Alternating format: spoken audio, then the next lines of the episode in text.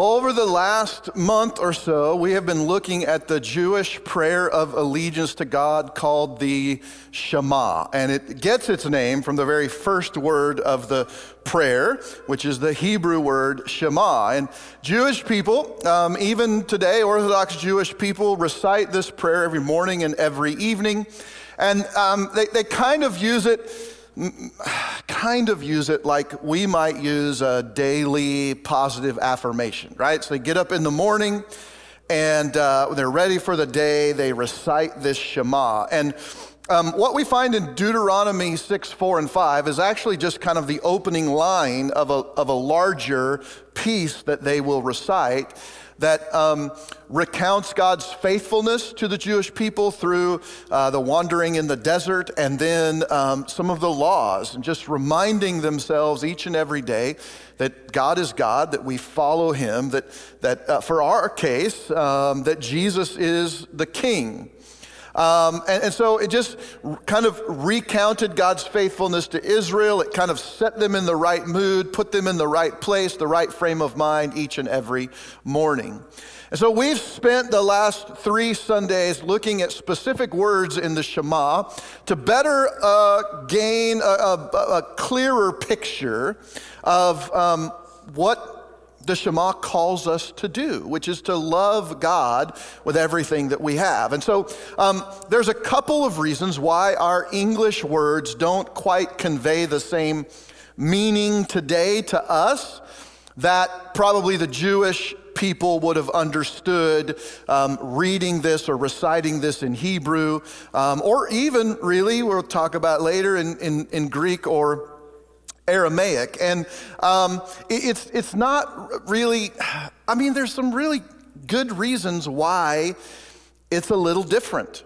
And I, I, think the biggest reason is that from uh, the day that Moses gave the Shema to the people in Deuteronomy, as he was recounting the last 40 years of the wandering in the desert before they crossed the Jordan River and then um, begin to take the promised land, uh, from the day that Moses gave the Shema um, to, to, to, uh, to today is about 3,400 years roughly. So, like, language has changed, right? Our understanding of, of words and how they're used and how they were used in different contexts and situations has, has changed uh, over that period of time. And um, the Old Testament was actually translated first into, um, was translated early into Greek and also into Aramaic. So when English translators came along and began to look over the Old Testament and translate it into English, they relied very heavily on um, earlier translations of those same scriptures. So as they're trying to figure out what this Hebrew word means in English and, and, how to kind of make those equal, they looked back at how the Greek translations and the Aramaic translations were used, and, and so they could just kind of uh, uh, build it off of of that. So I, I think like we, we, we may kind of in the course of this series get to feel like man they just did a really poor job as we've looked uh, specifically at some of the words and how they're used. But i really think they did the, the best they could. Um, you know it, it's, it's very hard to go back and change change the bible right?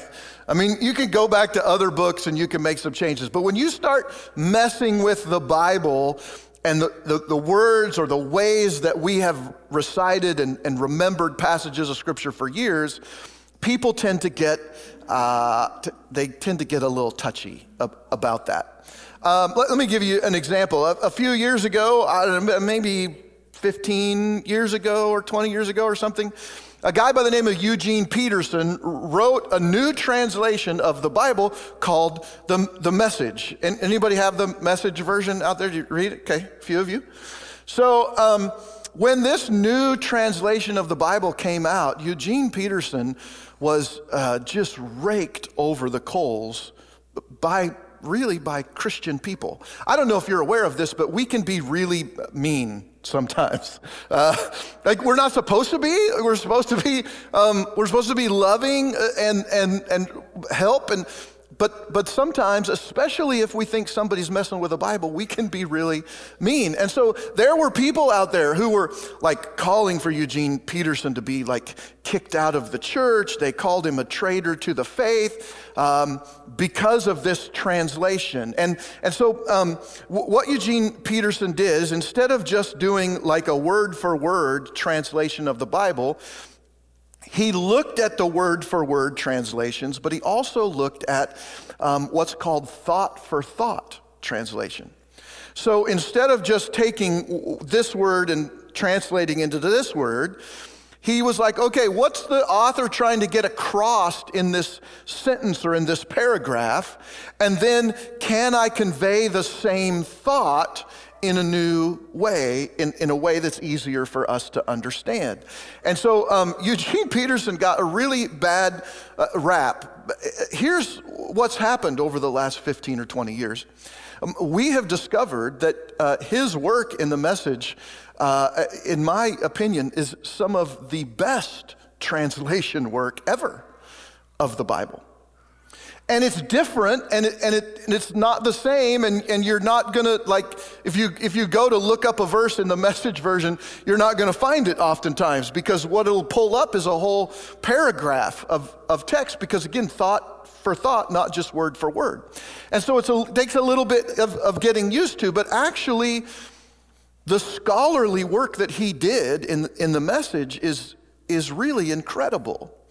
And i think part of the reason that that's the case is because um, the, the New Living Translation, the NIV, the NASV, the Century English Version, the uh, English Standard, I mean, there's a ton of them out there, right? They don't have the freedom to just change things because people have learned, we've memorized verses from a particular translation, and if that changes, then we think they've messed, they've messed with Scripture. You're doing it wrong. You're saying it wrong. That's, that's not right. And so we get really, uh, uh, we get really angry and upset about that. Um, and so it just becomes difficult to change modern translations, even though the change is probably better than the way that we learned it, the original thing. So, in this series, we're not trying to mess with the Bible at all. We're simply trying to better understand how the ancient Jewish people processed and applied the same words, the same passages that we're reading today. And so um, let's get to it. Like we've done the last few weeks, let, let's say it uh, together. Okay? Here we go. Hear, O Israel, the Lord our God, the Lord is one. Love the Lord your God with all your heart and with all your soul and with all your strength. I hope that as you see this and read this now, when you come to words like love and heart and soul, you're thinking about those Hebrew words and what those words really mean and not just the letters on on the page. So um, we're going to go back and, and let's kind of uh, look over what we have looked at before. The first word we looked at is the word hear. It's the Hebrew word shema. It means to listen and obey, it means to hear and to heed. The second word we looked at in the uh, Shema is the word love, and the uh, Hebrew word is ahava. And if you were good at it, you could get all the little tongue rolls and the gravelly thing in your. And I'm not scholar, so I don't uh, do that very well. But ahava is love, and, and when God uses this term, He uses it in, in a way that means loving not just in word, but in deed. Also, your attitude of love, and then the action of love. We might say it this way: that you would love with your head and with your hands. Right? That love is a is a physical thing. It's a tangible thing. And so that's how we're to love God. The third word we looked at was heart. It's the word lev. We probably spend the least amount of time on that Hebrew word, but um, it's where the Jewish people believed that we processed the world around us was in, in the heart, right? They didn't have all the medical and anatomy knowledge that we have today. And so they believed that the heart in the center of our body was um, how everything happens, where all of our thoughts and ideas and our, our uh, decisions and emotions, all of that came from. The heart was supposed to be the center of our actions and our, our attitudes. And so um, that's the way that that word was conveyed. The next word we looked at was soul last week. It's the word nephesh. And, and it is not an, levitating spirit. It, it does not have that connotation that when we die, our spirit separates from um, our, our body. It's really the whole of who we are as human beings. It's the physical and the eternal parts, and they're all kind of rolled up into one. And the last word we're going to look at today in the series is the word strength. The, the Hebrew word that's used there is me'od. Uh, and, and, and we're going we're gonna talk about what that word means um, today. Now, um, unlike nephesh, which appeared uh, 700, a little more than 700 times in the Old Testament, me'od appears around 300 times in the Old Testament. And despite its translation in uh, Deuteronomy 6 as strength, me'od never, never, never means physical strength. So if you were reading the Shema and you said, I'm supposed to love God with all of my strength, that's completely wrong. Has nothing to do with physical strength. So just try and kick that out of your um, mind. Now, there is a Hebrew word that means physical strength. Um, uh, and, and, but it's not, that's not the same word that they use here. It's used in other places in uh, Scripture in the Old Testament, but not here. And um, I, I think you'll see uh, you'll see why as we go on today. You'll see why they translated meod into strength, um, but just just erase the idea of physical strength um, from from your mind. So one of the best ways to not only discover what uh, old or ancient words mean, but really for us today to uncover if we're looking at a passage of Scripture and it's, it's a little difficult to understand. Um, one of the best ways, maybe the best way to understand what the author was trying to get uh, across is to go back in the Bible and look at all of the places where that particular word or thought or idea is used. And, and so that's really the, the course that we have taken over this series.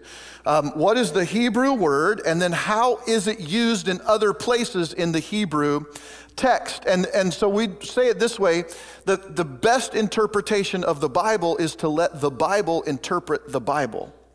Because what we're going to do is we're going to read words like strength and we're going to immediately think, I have to love God with my physical ability. I've, I've got to, lift heavy things for God, and I've got to do work with my hands. I've got to have callous hands because I'm supposed to love God with my strength. That's how we might process it today. But when you look at the word me'od and you go back into the Bible and look at all the other places that it's used and how it's used, you find out that it doesn't mean physical strength um, at all. And so uh, we say in biblical interpretation, we say context is king, which means you always have to look at the context of where the word or the phrase or the idea is used to understand what the author was trying to, trying to say. Um, and so, uh, when deciphering a, a, word or thought or idea, go back to the Bible and look at how it's used in other places because that gives you the best understanding of the word itself. Now, the literal translation of the Hebrew word me'od is very or much, not strength at all, very or much. In, in fact, if you go and look up a Hebrew dictionary, you'll find that um, me'od actually means this. Uh, go to the next one, Julie. Maybe. Okay, this is from um, BibleStudyTools.com. I use this all the time, it's a great resource. Anyway, look at this definition M- muchness. When was the last time you used that word in a sentence? Muchness. That's okay. And when you look down at the definitions, you'll find that the idea of strength is not there. Well, I go, how could they translate the word into strength when meod never means strength? Now, it means might or force or abundance or exceedingly, muchness, but it doesn't mean strength. Uh, and so um, think about it this way according to English grammar rules, meod would be considered an adverb. So um, an adverb is a, is a helper word that goes before a verb or another adverb, or in our culture today, um, several adverbs usually before you get to the, the object verb. Um, and and the, the adverb is used to just give greater emphasis um, to, to the thing that you're that you're saying. So instead of saying, uh, guys, you might relate to this one, instead of saying she's late, what will we say? She's always late. So that's an adverb. It's helping explain to us how late she actually is. Or we don't just say, I'm hungry, we say, I'm very hungry. Hungry. He's really strong. I'm super excited. We use words like that all the time. Uh, let me just uh, uh take a step out because if you know somebody who is. Uh, uh, has that victim personality or mentality, all, like everything's always wrong. They use adverbs all the time.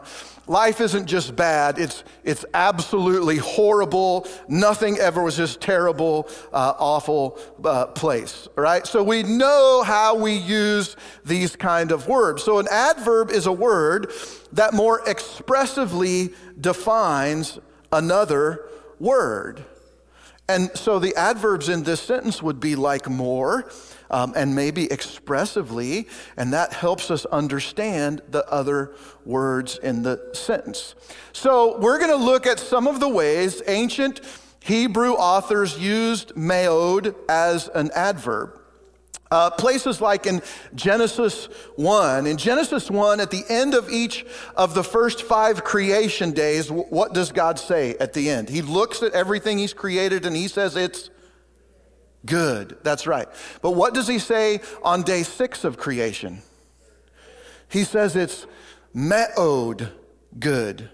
I don't even see. Oh, it's me'od. It's very good. That's the Hebrew uh, word for that. In the story of Noah, the flood waters continue to rise, and, and in the Hebrew, it says they are meod mighty. And it's a little different in our translation today, um, but the original says the, the flood waters rose up over the mountains. They were meod mighty. When Cain uh, killed his brother Abel, um, it says he was meod angry, very angry with, uh, with Abel, so that he murdered him. When Saul is crowned king of Israel, the first king that Israel has ever had, everybody rejoiced and they were me'od, happy is the original Hebrew text there. And so, meod is a, is a fairly common ancient word because it intensified the meaning of the words that followed it. And, and of course, um, we do that all the time in our daily uh, daily lives. We use these adverbs to more expressively uh, get our point uh, across. Um, and so, um, uh, here's a little, uh, maybe, uh, exercise for you for the rest of the weekend, the rest of today.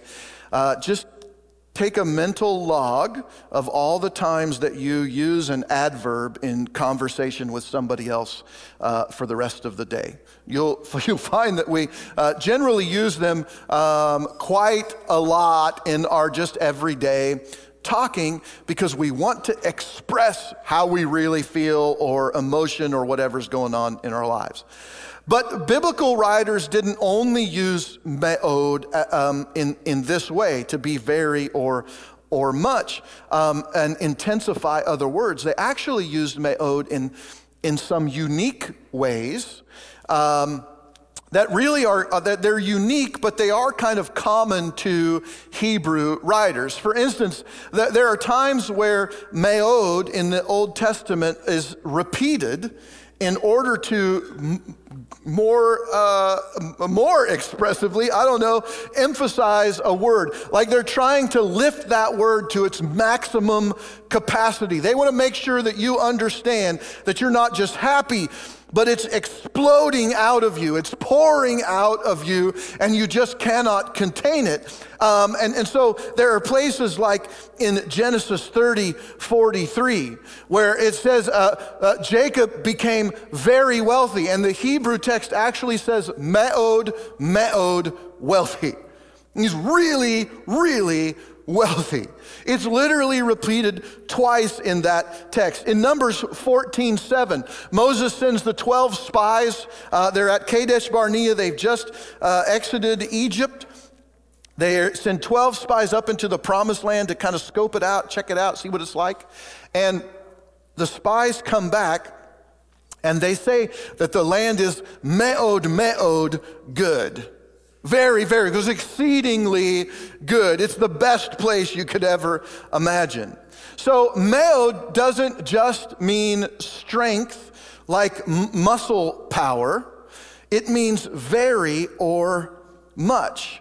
So, in the Shema, we are to love God with all of our heart or our will and affection, everything that we have, every way that we express love, we're supposed to express that love to God. We're to love God with all of our soul, meaning the whole of our, our life and our physical being, every aspect of who we are.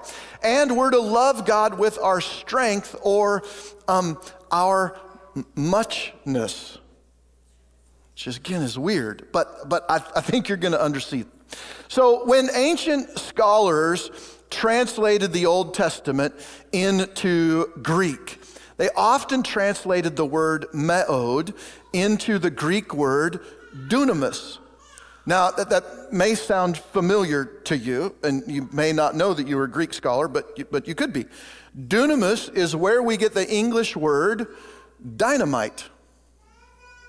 So when the Greek scholars translated meod, they translated into dunamis, which means power or strength, but only in terms of like an explosion, a, a, strong storm. They weren't talking about physical strength, they were talking about this uncontrollable, explosive kind of power that happens. In fact, oftentimes, dunamis is translated power and not, and not strength. Um, and, and so when English translators came along and they looked at the Greek translations of the Old Testament, they saw this word dunamis and, and they saw that sometimes it called it strength. And that's really one of the primary ways why there's a few places in the Old Testament where meod is translated into strength, because um, they were using it like this, like this power, this explosive kind of part of who we are. Now, um, uh, the Old Testament was also translated into Aramaic, and when those scholars translated meod, they looked for a more concrete way to get the point across. And so they uh, often used the word wealth in place of meod. And, and they did that because they could more easily wrap their head around that um, idea. Um, because wealth is not really an abstract. Like it's, it's, there's a concrete aspect to it. You, you have it or you don't, I guess. And, and so they looked at it like that. Um, and and I, I think that's a little bit better of an idea or a way to translate meod um, in some contexts. I think it's better than, than strength, like physical strength. Um, for sure, because uh, when you have wealth, you can be you can be meod generous. You can support mission and, and ministry. There are things that you can do with that, that that are concrete, that you can see, that, that are visual things that improve the situation um, for others. And so today, we would uh, probably understand a little better loving God with all of our wealth probably more than, than we would understand uh, how we love God with all of our, our um, explosiveness. Uh, this seems kind of strange. Now, um, so n- neither the Greek or the Amer- uh, uh, uh, Aramaic translations are necessarily wrong. Um, they just don't translate into modern English uh, very well for us to understand. Um, and so, about 1,500 years after Moses first uh, spoke the Shema to the, to the people, uh, Jesus, this new prophet on the, the scene, new rabbi or teacher, he was asked by somebody, What is the greatest commandment? It's something every Jewish teacher uh, was asked. And, um, and so Jesus is asked this question, and Jesus puts kind of a twist um, on it. Um, he, he actually uses two words to kind of unpack the Hebrew word uh, me'od. So let's um, look at that.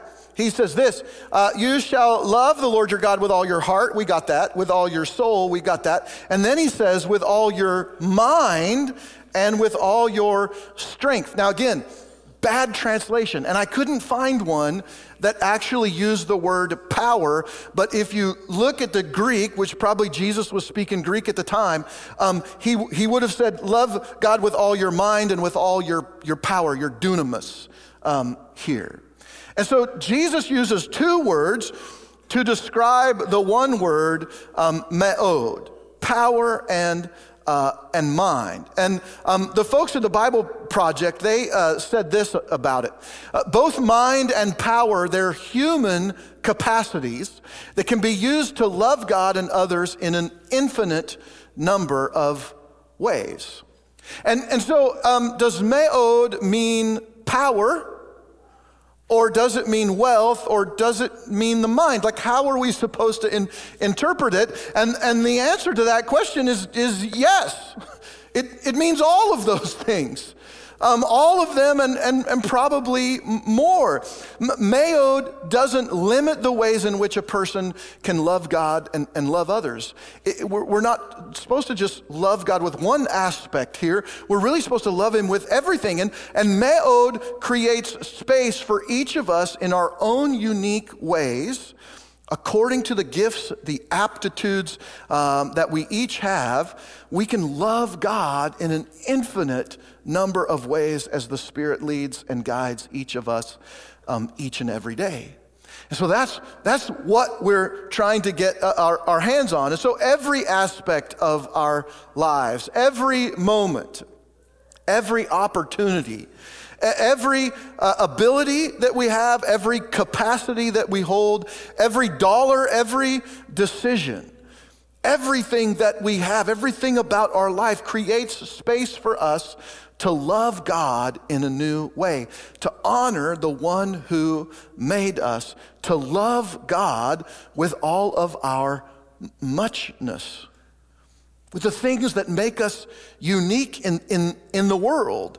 And, and so we can love God in, in ways that other people can't. Like I can love God maybe in ways that you can't, and you can love God in ways that I can't because I don't have that ability or capacity or aptitude. And so it's each of our unique things that make us us that are wrapped up in this word me'od or muchness that allows us to love God. And so if me'od intensifies any word to its total capacity, then the final thing that we're to use to love God isn't really a thing at all.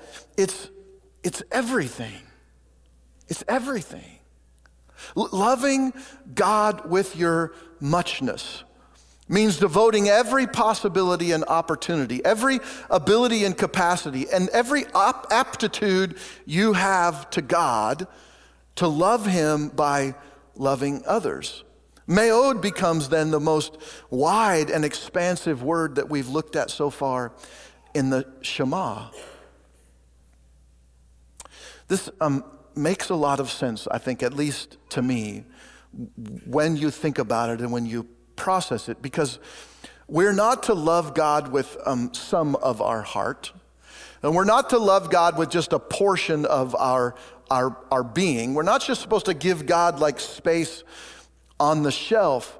Um, we're supposed to love God with everything that we have or will have. We're to love God with, with everything that we are and everything that we, that we will be, with every platform and every possibility. God is to not just be a part of our lives, He's supposed to be at the center of it. He's supposed to be um, in, involved in everything that we do. There's, there's nothing that we do in our lives as followers of Jesus where we are to go, God's not a part of this. Like I can make this decision, I can do this thing outside of my relationship with God. Every relationship we have is supposed to, to be a relationship that is molded and, and, and guided and directed by God's Spirit working in us. Every job we take is, is a place that God has led us and brought us in order to, to, to be a, a minister there and to, and to do something, to be involved, to share Jesus and to look more like Jesus every day in that spot. Every neighborhood we move into and house and everything that we do in our lives is an opportunity for us to show God we love Him by loving others. Your, um, your, your social media platform is a place to love God with all of your muchness. Your, your job and, and, and your relationships and, and, and your schooling and your what, what like everything that we do is a place for our muchness to be infiltrated by, by God and by what He's doing in the Holy Spirit's work in our lives.